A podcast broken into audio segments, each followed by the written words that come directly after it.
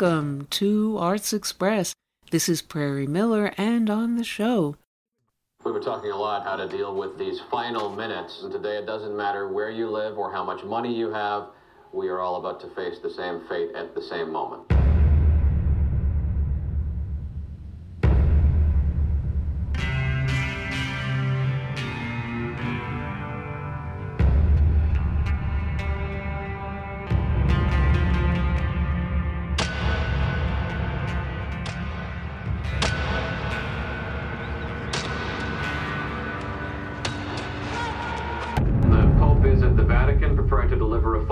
At 4:44 a.m. tomorrow morning, there will be no survivors.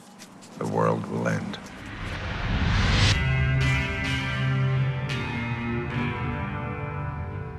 You think they're right?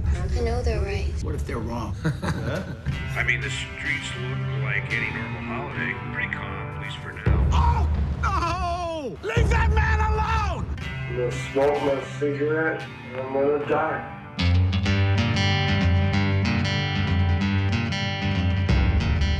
Gonna die, guys. We're already dead.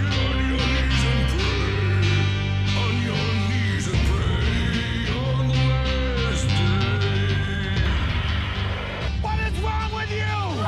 The end of the world, the end of the dream. I want to see it.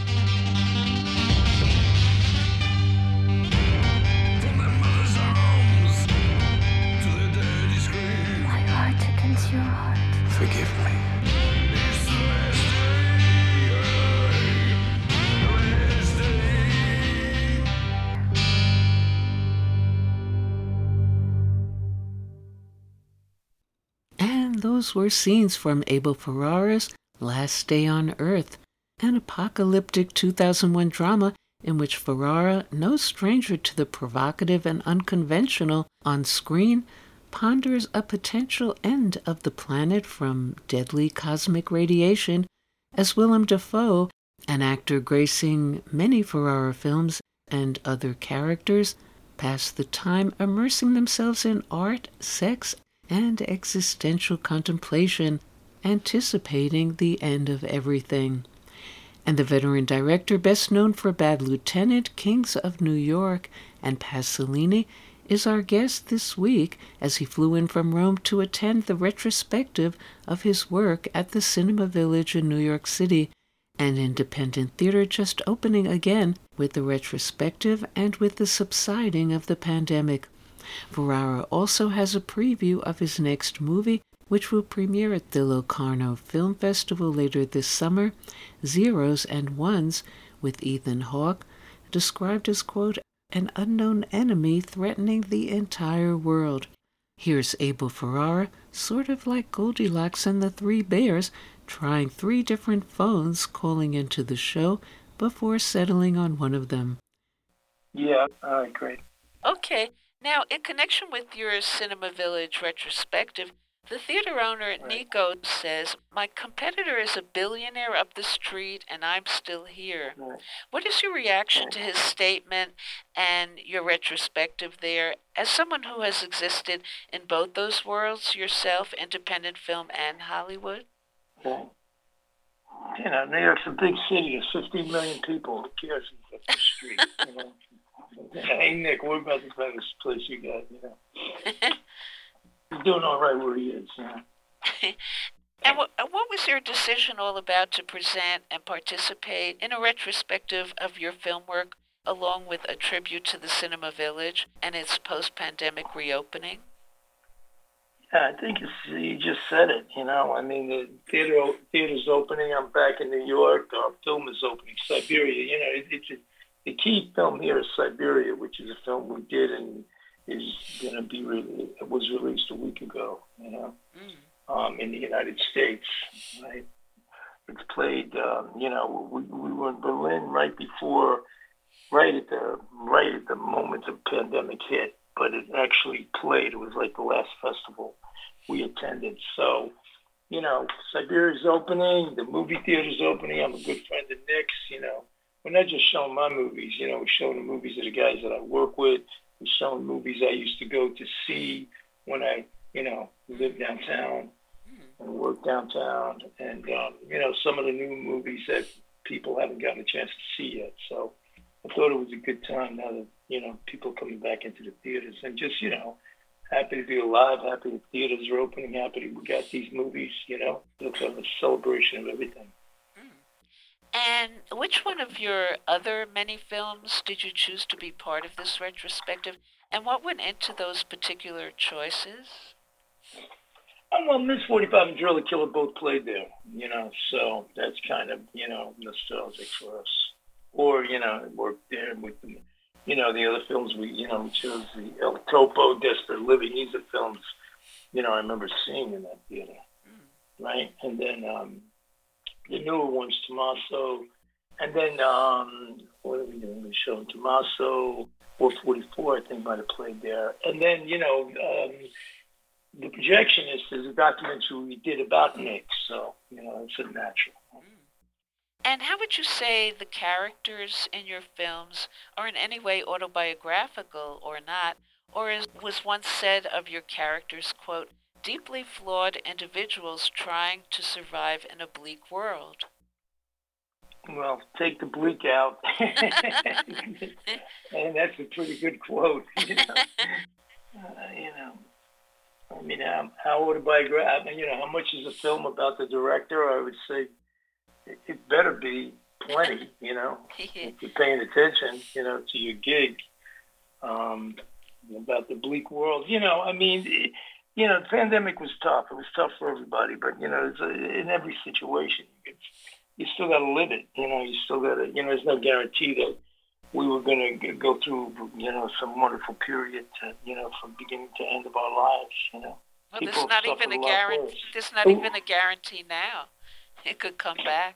Hey, come back. It's still out there. More people dying now than ever. You know, to say they're not dying across the street, but they're still dying yeah, this is like the wake-up call. You know, you want to play with um, weapons of mass destruction. You want to play with biological warfare. You know, you know, you want to you know responsibility on the on the environment. So it's karma. You know. And what about the moment in time connected to your creative origins and energy? How would you say that has defined your work when you said, quote, I grew up in the 60s, which was a creative time so it wasn't that big a stretch to go from a baseball bat to a guitar to a film camera. I say that. Yeah, you did. Um, you know, I mean, uh, music was our big inspiration, and that period was, you know, 65, so I guess 66 for me was like, you know, the great, it, because it also was part of the culture, you know, it wasn't like things you had to seek out you know, Sonny Boy Williams said Robert Johnson you had to seek out, you know, Dylan, Stones, Janis Joplin, Aretha, they were all on the radio. You know, they were, you know, it was part of your, um, you know, your life. Um, uh, you know, I came from Peekskill, which is like an hour away from here. You know, I came from, a, you know, a strong family, a strong uh, educational system that, you know, supported me, you know, supported the students, supported the kids, you know, and um, it was, uh, uh, you know, and then that was it, you know. And movies were great too, you know. And we just the influx of foreign movies, you know, you still had the Hollywood thing rolling, and then all of a sudden we started seeing movies from around the world, and you know, it was a lot to, um, you know, it was good times. Now, you've been an actor as well, so what led you to want to play what, what led you to want to play Bukowski in My Big Assed Mother? Five thousand bucks for like an hour's work. You know, I mean, I, you know, I would. I'm not. I'm not an actor. You know, I did it. I did it in Driller Kill because I had to do it. you know what I mean? And um, yeah, and it was cast. So um, I did it because you know back in the day because I had to do it Driller Killer was going to be, who knew how long we were going to shoot for? You know, we would shoot on weekends when we could pull the money together. So I'm thinking I'd better, you know, have somebody I could count on who's going to show up for. No, there wasn't no five thousand dollars an hour to pay that. You know what I mean? So, um, you know, I did that, but I'm not. I leave the acting to the to the experts. And what can you say about your next film, Zeros and Ones, starring Ethan Hawke and described as an unknown enemy threatening the entire world. Well, that's kind of uh, uh, LA. the LA publicists get, guys getting creative there, but um, it's a parable of a lockdown. It's about a siege in, in a city. It's it's kind of a film that talks to other films, especially the kind of spy movie, war movie type of thing. We shot it during the pandemic in a lockdown Rome, so it's interesting. Ethan Hawke plays an American soldier, so it's about soldiers. It's kind of a, a genre, um, uh, espionage kind of Casablanca-esque, you know, but war, you know, I mean, they're shooting and blowing up, getting guys in uniform, people in women in uniforms, and, and you know, all deal. And where was it filmed? Rome. Oh, okay. And is there? I live in Rome. I live in Rome. Yeah. I've been living in Rome for the last seven years. Yeah. And is there a projected opening date for that one? We're gonna uh, Locarno, uh, the Locarno Film Festival, oh. August twelfth. So. Oh you know, everybody's invited. If you get your ass there, I'll get you in the theater. okay. And is anything else you're working on now or contemplating? Yeah, I'm thinking about it. You know, I got a few things I'm thinking about. And... I don't want. I don't want to jinx them. Oh, okay. No, that's what I usually. But I got to stop thinking and start shooting. You know what I mean? It's, it's time to stop thinking and start doing it. You know? and when Abel Ferrara looks in the mirror, what does he see? I'm still in my 60s until next month. That's what I see. Uh. I still see an image. I still see a reflection. So that, that that's a good sign. And any last word to share with our listeners about your retrospective? Come on down, man. Here's the deal. It's five bucks. Nick is letting everybody in. Tuesday night, it's going to be for free, so there's no excuse. Get to see the projectionist.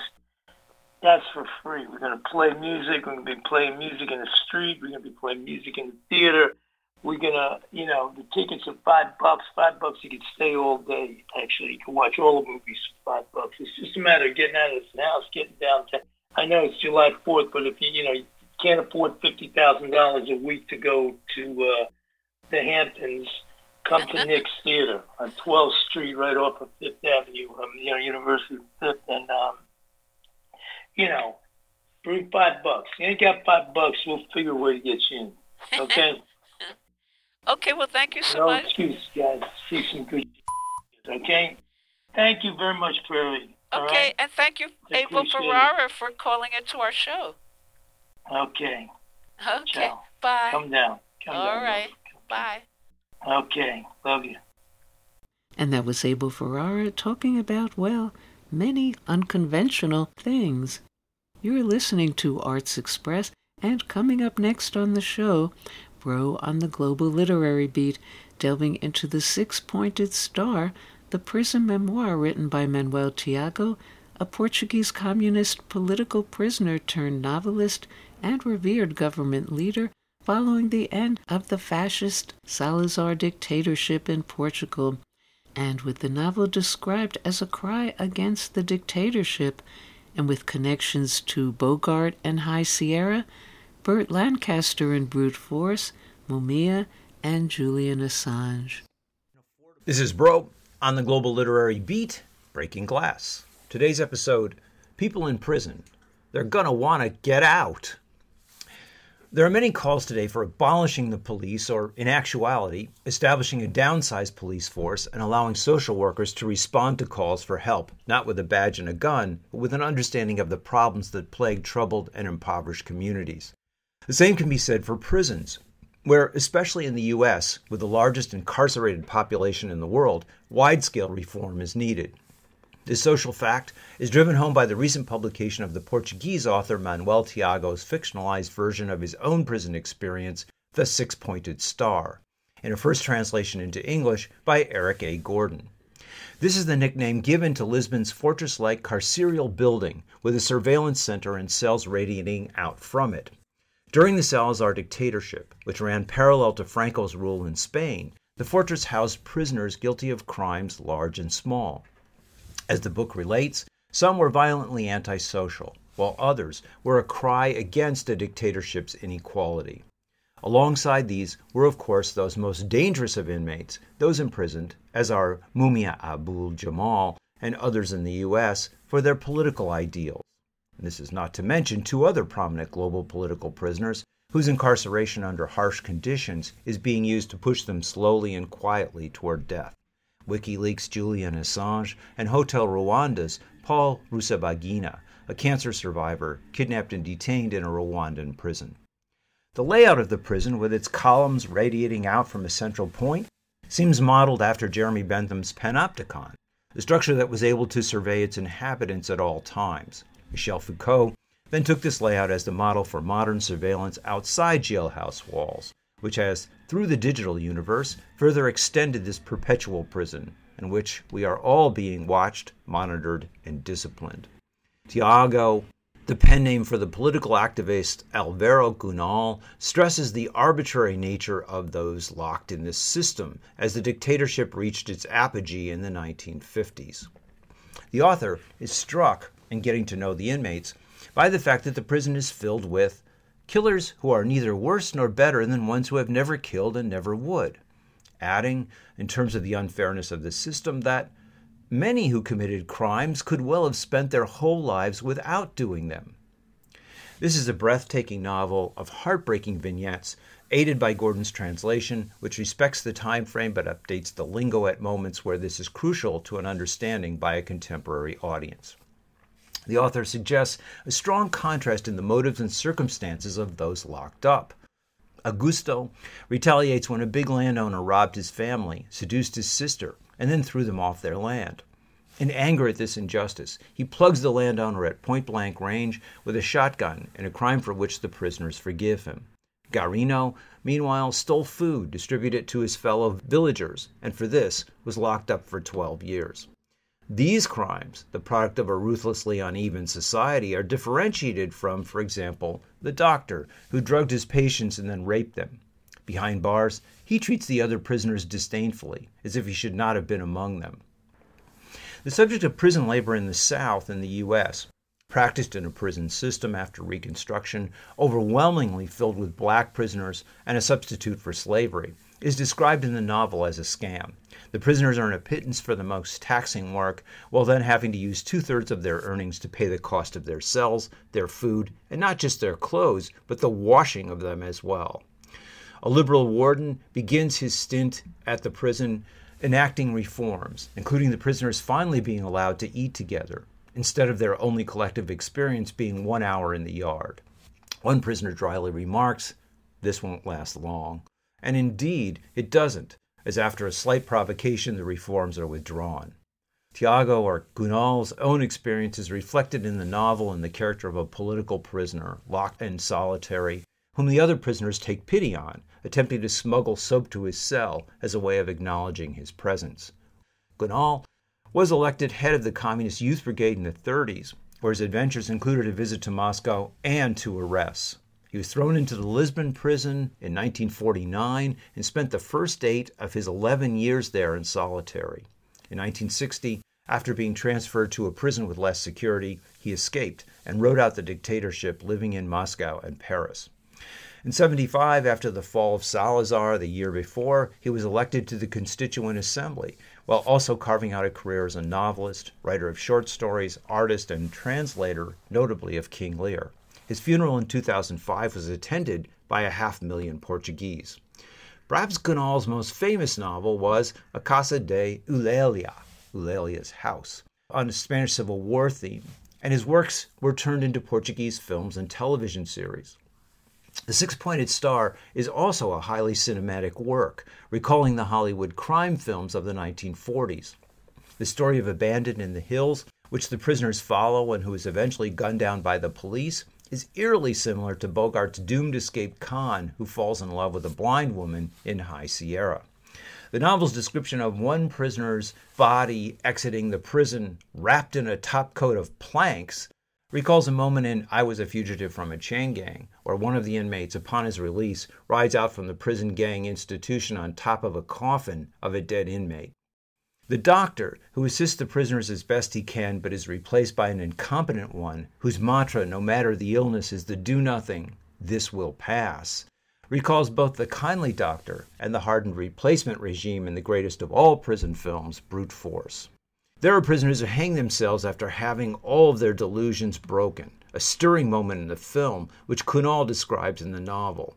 Others wither away. Such is the fate of number 402, who made it over the walls, but then collapsed in an injury that precipitated his slow decline.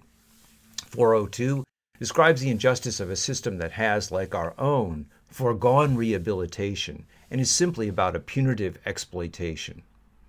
I'm here for the rest of my life just on account of one second in my life.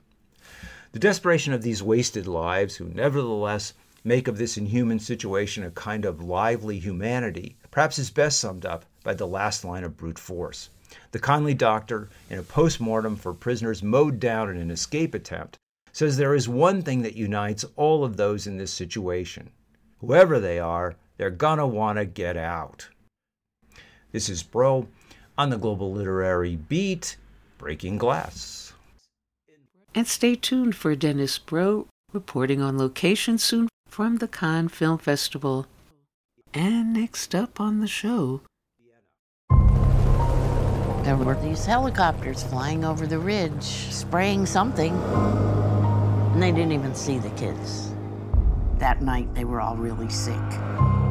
We called the Forest Service, and they said, oh no, it's perfectly safe. It was a mixture of 2,4-D and 2,4,5-T. Agent Orange. And it's still going on. This stuff is nasty stuff. My throat is burning. Tumors, miscarriages, birth defects. It was banned in Vietnam, and nobody realized that the same chemicals were being used here. It was the most destructive instance of chemical warfare in modern history. Je suis né pendant la guerre, je vis dans la guerre, et maintenant aussi on est en guerre. The powers that be went to great lengths to deny any effect from Agent Orange. They knew that it contained a poison, and they knew the effects could be devastating. They sprayed people! Yeah.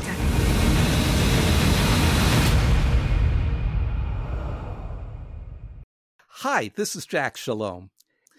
Agent Orange has been called the most destructive instance of chemical warfare in modern history. And sad to say, the U.S. government has been instrumental in the awful deaths caused by Agent Orange, both in Vietnam and the United States. A powerful new documentary, The People versus Agent Orange, depicts the horrific story, but also the courageous action by two extraordinary women, Tran To Nga and Carol Van Strum, who fought and sacrificed so much to bring the guilty parties responsible to account. I'm very happy today to be speaking with the directors and producers of the film, Alan Adelson and Kate Taverna. And I'm also very honored to say we have one of those extraordinary women of the film today with us, Carol Van Strum. Hi there. Hi there. Hi, Jack. Hi. Alan, let's start with you. Uh, how did the world first hear of Agent Orange, and how could this deadly chemical become the major focus of two women living thousands of miles from each other? Ah, it's a great question, Jack. The catastrophe began rather silently, at least for Americans whose war effort in Vietnam was so deeply shrouded in secrecy and the means by which they were fighting this so-called communist insurgency in which people like Tran in our film were coming down the Ho Chi Minh Trail to try to liberate South Vietnam from the puppet government that the United States was supporting. It was only when the Vietnamese began to make known that deformities were occurring in their births, a really heroic obstetrician named Dr. Phuong, whose own children were deformed, showed mm. the deformed fetuses that were being aborted there. And progressively, photographs and video began to come out to caution the world that something very, very unprecedented and disturbing was going on in Vietnam associated with the aerial spraying of herbicides.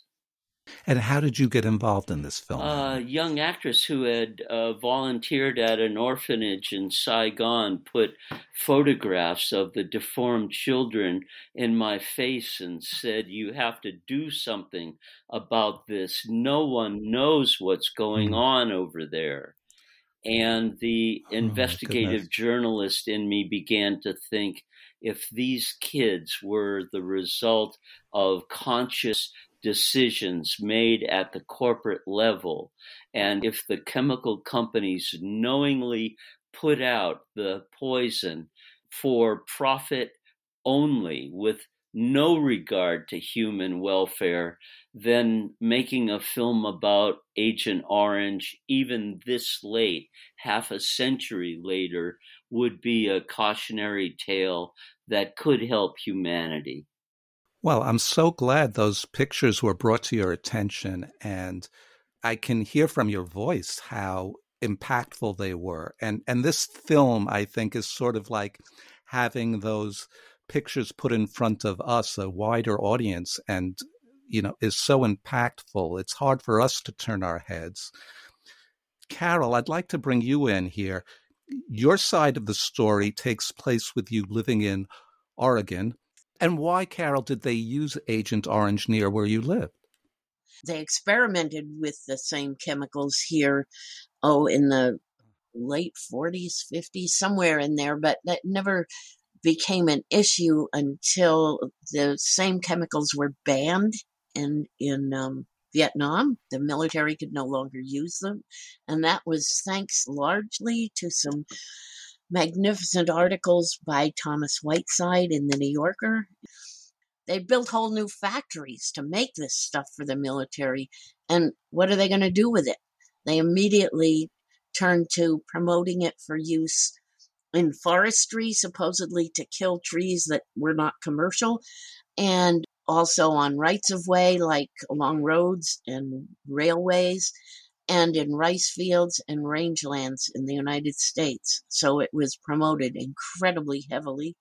And that's how the war came home to us. Well, for, for us uh, city dwellers, what is clear cutting and what, what does it involve exactly? It's basically strip mining. They kill everything. The, the idea is warped as it is. The idea is they take everything away and spray the hell out of it, and then they grow only their commercially valuable Douglas fir. And they use herbicides very heavily to create that. And and what happens to the herbicides when they do do the clear cutting and they spread it all over and they spray them from helicopters, right? Ah, uh, it goes everywhere, and it, of course everything ends up in the water and the water goes downhill and so do the herbicides and they end up in the water. They end up in the silt. They end up in the fish. When they finally looked they were finding the dioxin contaminant of the agent orange in the deer in the elk in the people's drinking water supplies. It was everywhere. And how did you become aware of the agent orange? What what were the effects well, um, we had more immediate effects, which uh, initially my children got sprayed. We had four children, and they were down by the river, which runs through our place, and the road runs alongside the river. And a tank truck came along with two guys on it with high pressure hoses spraying, and it was going right into the river. And of course, it went all over my kids and the dog, and um, by that night they were so sick uh, we kind of panicked and called the um, said you know what was in that tank? It made everybody sick. And they said oh it's totally harmless. It's just a mixture of 2,4-D and 2,4,5-T it only kills plants. It couldn't have hurt the kids. And much as we wanted to believe them when we went down to the river the next day we found dead ducklings floating along the edge. We found dead fish, oh dead gosh. crawdads. We found dead a dead hermit thrush sitting on her nest. It was it was so appalling to realize that something awful had come into our lives that we didn't ask for. But you fought back. Because it was just a few weeks later, the Forest Service helicopters showed up spraying the entire ridge which surrounds our place. And of course, that drifted down. It killed our garden. And the dog died uh, with big oozing sores on him. And um, oh my gosh. That was when, uh, uh, shortly after that, all the ducklings that hatched on our place they had no wings or little stumpy wings. They had feet on backwards, crossed beaks. Oh my um, gosh. It was it was very scary because you don't know what's how far this went, you know.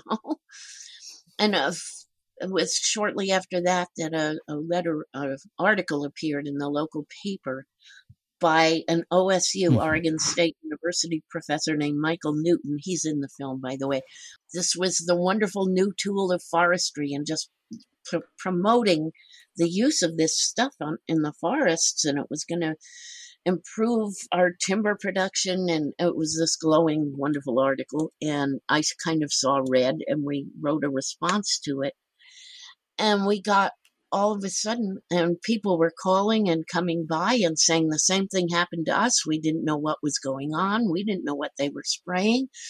And that was how CATS was formed. That was Citizens Against Toxic Sprays. We tried to, we were so naive. We told the Forest Service, we thought if we just tell them what's going on, they'll stop doing it, right? Well, of course, uh-huh, they didn't believe uh-huh. They didn't believe any of it. They said, "Oh no, it's all safe. Um, it's approved by EPA," uh, and they wouldn't budge an inch. And we ended up finding an amazing lawyer named Bruce Anderson from Eugene who took the case knowing that he would never ever get paid for the amount of work he put into it much as we tried the companies didn't take it lying down, though. They intimidated a lot of people too, didn't they? And the propaganda mm-hmm. was incredible, saying that you know, well, we th- these these are just a bunch of hippies out in the woods, and all their health effects mm-hmm. are caused by smoking too much marijuana, and they're just trying to pr- protect oh, their illegal crops of marijuana from uh-huh. spraying. Mm-hmm. So it was, yeah, uh, there was a lot of a lot of propaganda. There were we were followed. Our phones were tapped. It was nuts. There's one scene in the film where people in Oregon begin to take uh, more militant actions in self-defense, didn't they? you have there's a scene where they're shooting at the helicopter sprayers and burned a helicopter. Well, right you've got to realize though we had gone to every legal means possible to stop them and we got no the only person that listened to us in all that time was a county commissioner named jack postal and he actually put on goggles and went swimming in the uh-huh. river and looked at what was dead on the bottom and said uh-uh uh-oh this is bad yeah they burned a spray helicopter that was parked in the woods here and I can't say I blame them. Yeah, no, no. In, in your own way, you're you were fighting a little guerrilla war, um, and I guess that connects us with the Vietnam side of the story. So, uh, cut to Vietnam, and Kate and Alan. How did you decide about the structure of that film? Because it's so brilliantly done. The way that you consciously decided to cut back and forth between the Vietnam side story and the American side story between these two extraordinary women, one of which we have here today. Did you always know it was going to be the intertwining of the two stories of well, Tran To Nga and Carol? Um, the film, I was editing the film, and uh, it, the, the editing process went on for some time because it took many it took a long time to raise funds for the film, so I cut a lot of samplers. So we found Madame Tran first, who mm-hmm. was setting up her lawsuit, and then we found um, uh, Admiral Zumwalt, who also used the the uh, the chemical as head of the Navy in Vietnam, and uh, lost his son after the war as a result of being sprayed by it. Um, and then we found mm. Carol, and eventually we found after many pitch sessions, we realized we needed to bring this to the present, and we found Darrell Ivy, the man who is on the crew, who you see as a sort of interstitial, the very first Mm. scene in the film, and he's a sort of interstitial throughout the film. Take us back for a moment to Tran To Nga. She has an extraordinary background. Can you fill it Um, fill it well, in a bit? we didn't. She does have an extraordinary background, and we didn't include all of it in the film. But um, just to show her uh, coming from a family of resistors, uh, her her grandmother, her mother, her sister, all of them having been in prison during many um, colonial times, fighting the French and fighting the Americans. But um, she also had children and was sprayed in the woods, and so she became very conscious of what the damage was when she lost her child and realized it was from Agent Orange. And she started um, raising money for building homes and care centers for the kids who were getting sprayed. She three or four generations of kids have been born with uh, all these anomalies from being affected by dioxin in the groundwater and the fish. And the, the film really doesn't play coy as many films seem to do with the brutality and naked aggression of America's policy in Vietnam. And, uh, you know, every norm of international law was violated. And I'm, I'm so very grateful for you that you didn't pull any punches. It's, you have some extraordinary footage there. I mean, oh, it's such a, it's such an awful story.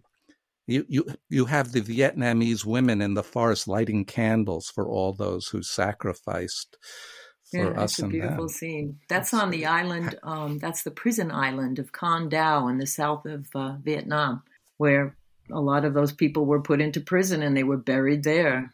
Oh my yeah. gosh. Why did Kennedy and uh, Diem, the dictator of South Vietnam, want to spray the crops in Vietnam in the first place? Kennedy liked the idea, as David Zierler says in our film, of using technical solutions, American ingenuity, uh, to fight back against this insurgency. As David uh, Zierler says, not just big, scary bombs, but now a chemical defoliant that could expose the enemy that they couldn't find otherwise and help them kill the enemy. Not surprisingly, it backfired by destroying the treetops, the jungle canopy. They enabled light to reach the forest floor. And sure enough, huge grasses, what they now call American grass in Vietnam, grew up and bamboo. Uh, and that gave far better cover to the Viet Cong than the high treetops did. Nevertheless, they persisted with the spraying for 10 years. It was also very, very, the, another goal was to kill their crops so they could starve them. So that was used to destroy what was their food supply. And the government knew that there would be risk to humans if production was ramped up. The chemical companies surely did not want the government or military to be wise to the dioxin component that was already wreaking havoc in reproduction in Vietnam and would soon begin to wreak havoc in the offspring of the American military as well. Dow actually called a unique meeting of toxicologists. These are representatives from all of their competitors. And at that meeting, uh, they cautioned one another to be very careful. As we quote in the film, it could be very embarrassing, they say, if this comes out. Uh, if you reference Carol's book, A Bitter Fog is the title. That Oh, book great. has been really a clarion call to activism, environmental activism, and so that we can, as Carol says in the film, protect ourselves from being poisoned. We, she says we have the right to protect ourselves from being poisoned. But in fact, that right is being interceded upon now by the courts, which preempt locally adopted laws, communities trying to protect themselves, but having the corporate influence come to bear at the state level, and those state laws preempt the local or community laws. Only last week, a court in Lincoln County, Oregon, where Carol lives, overturned a community ban on the aerial spraying of herbicides.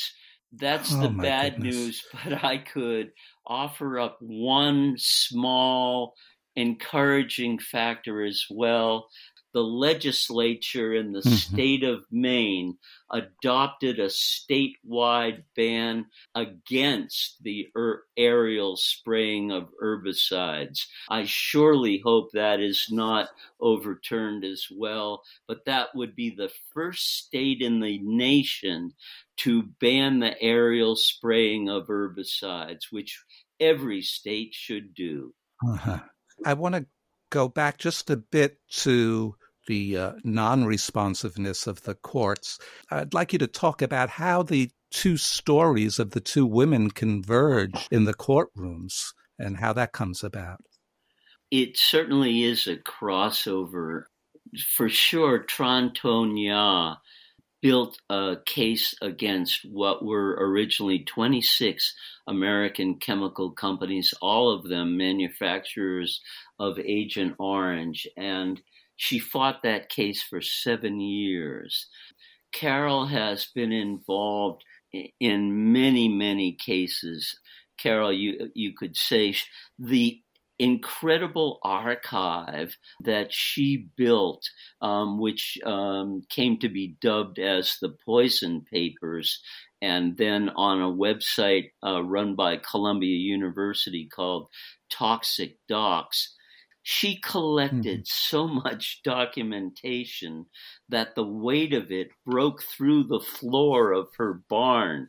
You can see that over and over again, these legal judicial initiatives have been undertaken with great courage and great conviction, only to have the courts actually refuse to address the issues of corporate malfeasance, which uh, are posed by the cases, and instead to worm out of ruling on those horrendous actions by ducking it behind various technicalities.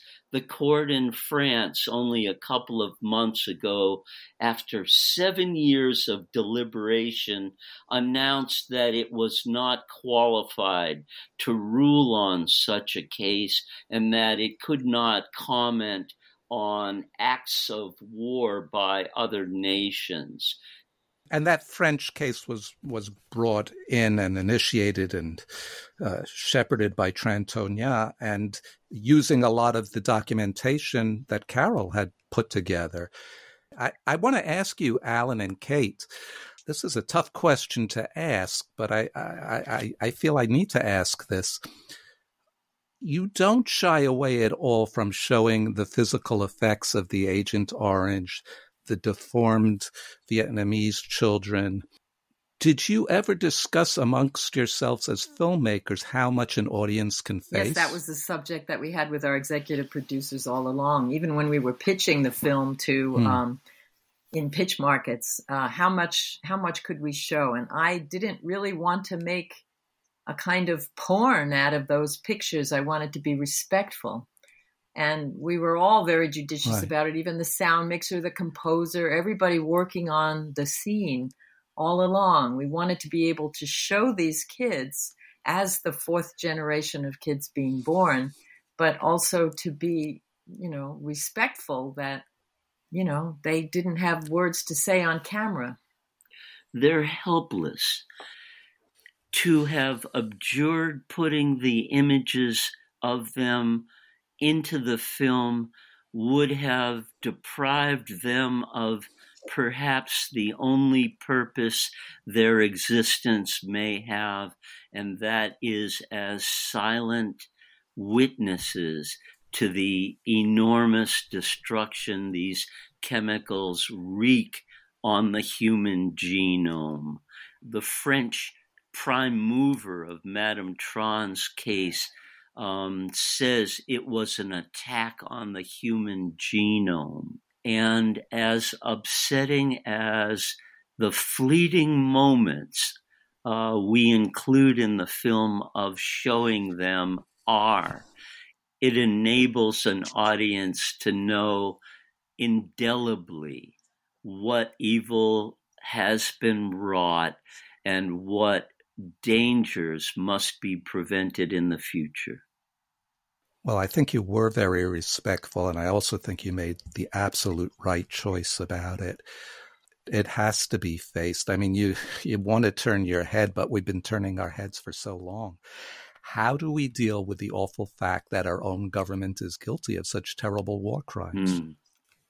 That's a really hard one because where do we go? Yeah. Is there a better government anywhere else? As far as I'm concerned, the whole problem comes down to money.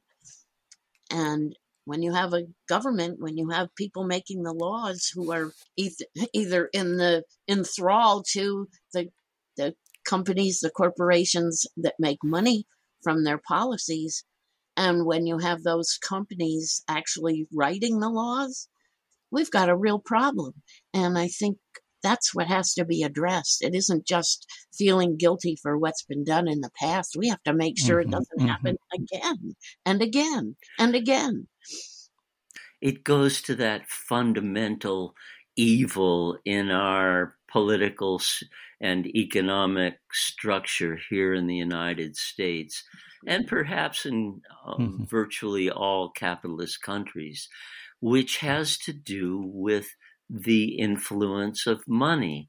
And in the United States, the influence of corporate lobbying and the support that the corporations give to legislators who will vote the way they want has to be fought and fettered. Carol has a great line in the film about corporations having human rights. Carol?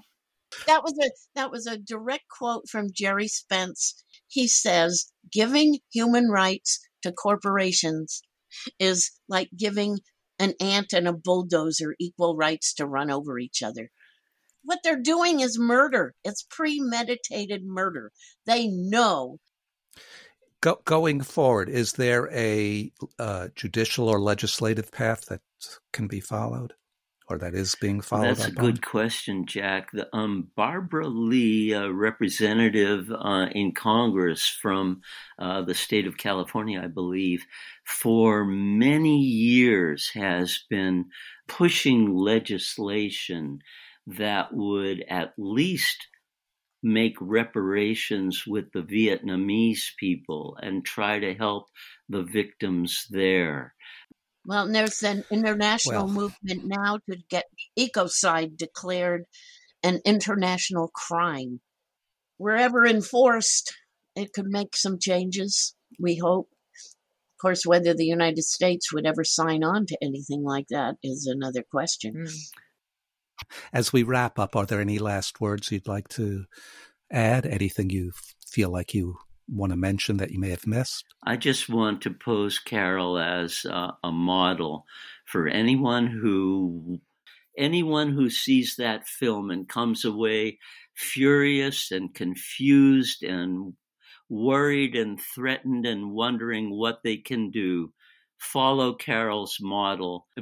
Bring Carol into your life. Keep her there and emulate her just as much as you can. And if you want to take any kind of action, to go to our website, www.thepeopleversusagentOrange.com, and the resource page lists all the organizations that people can get involved with, can contribute to for all kinds of rights of community rights, for victims' rights, for the people in Vietnam. It's a myriad of things in there. Check out CELDF, Community Environmental Legal, Legal Defense, Defense Fund. Fund. They are pushing cases in Florida um, where the manatee are being poisoned by herbicides, all the fracking controversy, of course, uh, in the Pacific Northwest and in the Midwest, all the aerial spraying of herbicides. Um, there's much that is going on that can be supported. Uh, I would add one more thing. Yes, please, Carol. Uh, stop tolerating lies. Period. Thanks, Carol. Well, thank you, uh, Alan and Kate, for making this uncompromising film. Uh, the film premiered June 28th on PBS Independent Lens and is available through July 11th on the PBS streaming app. The film is The People versus Agent Orange, directed and produced by Alan Adelson and Kate Taverna, featuring the activism of our guest Carol Van Strum and Tran To Nga your courage is breathtaking. I can't tell you enough how grateful I am for to you for making the film. This is Jack Shalom for Arts Express with host Prairie Thank Miller. you, Jack. And that's all we have time for today on Arts Express Expression in the Arts. And if you'd like to express yourself too, you can write to us at theradiogoddess at gmail.com. Until next time, this is Prairie Miller leaving the station.